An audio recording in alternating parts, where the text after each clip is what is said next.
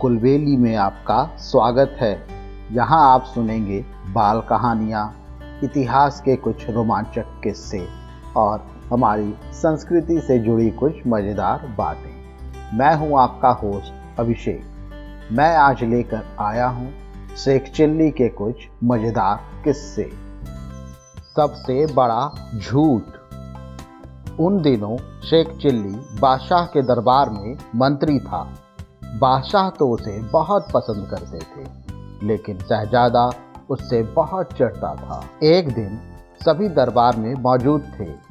शहजादे ने अचानक ऐलान किया कि जो सबसे बड़ा झूठ बोलेगा, उसे इनाम में 500 सरफियाँ दी जाएँगी। सभी दरबारी ये ऐलान सुनकर बहुत खुश हुए और अपनी अपनी किस्मत आजमाने लगे। एक दरबारी बोला, मेरे गाँव में बहुत बड़ी चींटी रहती है।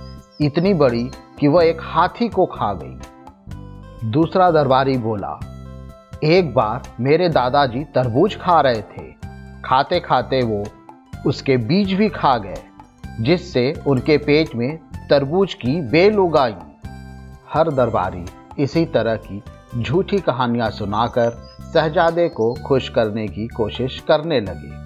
लेकिन शहजादा बोला, आपने अब तक जो भी कहा है वो सब मुमकिन है, इसलिए मैं इसे झूठ नहीं मान सकता। आखिर में शेख चिल्ली की बारी आई और वह अपने स्थान पर खड़ा हो गया। शहजादे ने कहा, बताओ चिल्ली, क्या आया है तुम्हारे खुरापाती दिमाग में? शेख चिल्ली बोला, आप इस दुनिया के सबसे बड़े बेवकूफ़ हैं।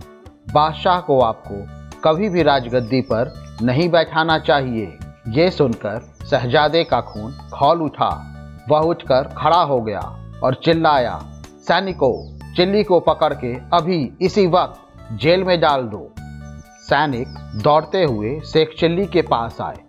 तब शेख चिल्ली बोला, शहजादे, मैंने जो कहा था वह झूठ था। दुनिया का सबसे बड़ा झूठ। आप इसे सच मानते हैं तो मुझे जेल में जलवा दीजिए। यदि झूठ मानते हैं तो फिर मुझे इनाम दीजिए।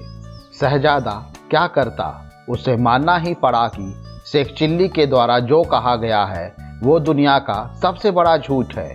उस दिन शेख चिल्ली खुशी खुशी इनाम लेकर अपने घर आ गया। मुझे उम्मीद है आपको ये कहानी पसंद आई होगी। ऐसी ही और कहानी सुनने के लिए हमारे चैनल को लाइक और सब्सक्राइब करें। इस कहानी को ज़्यादा से ज़्यादा शेयर करें। जल्द ही मिलते हैं।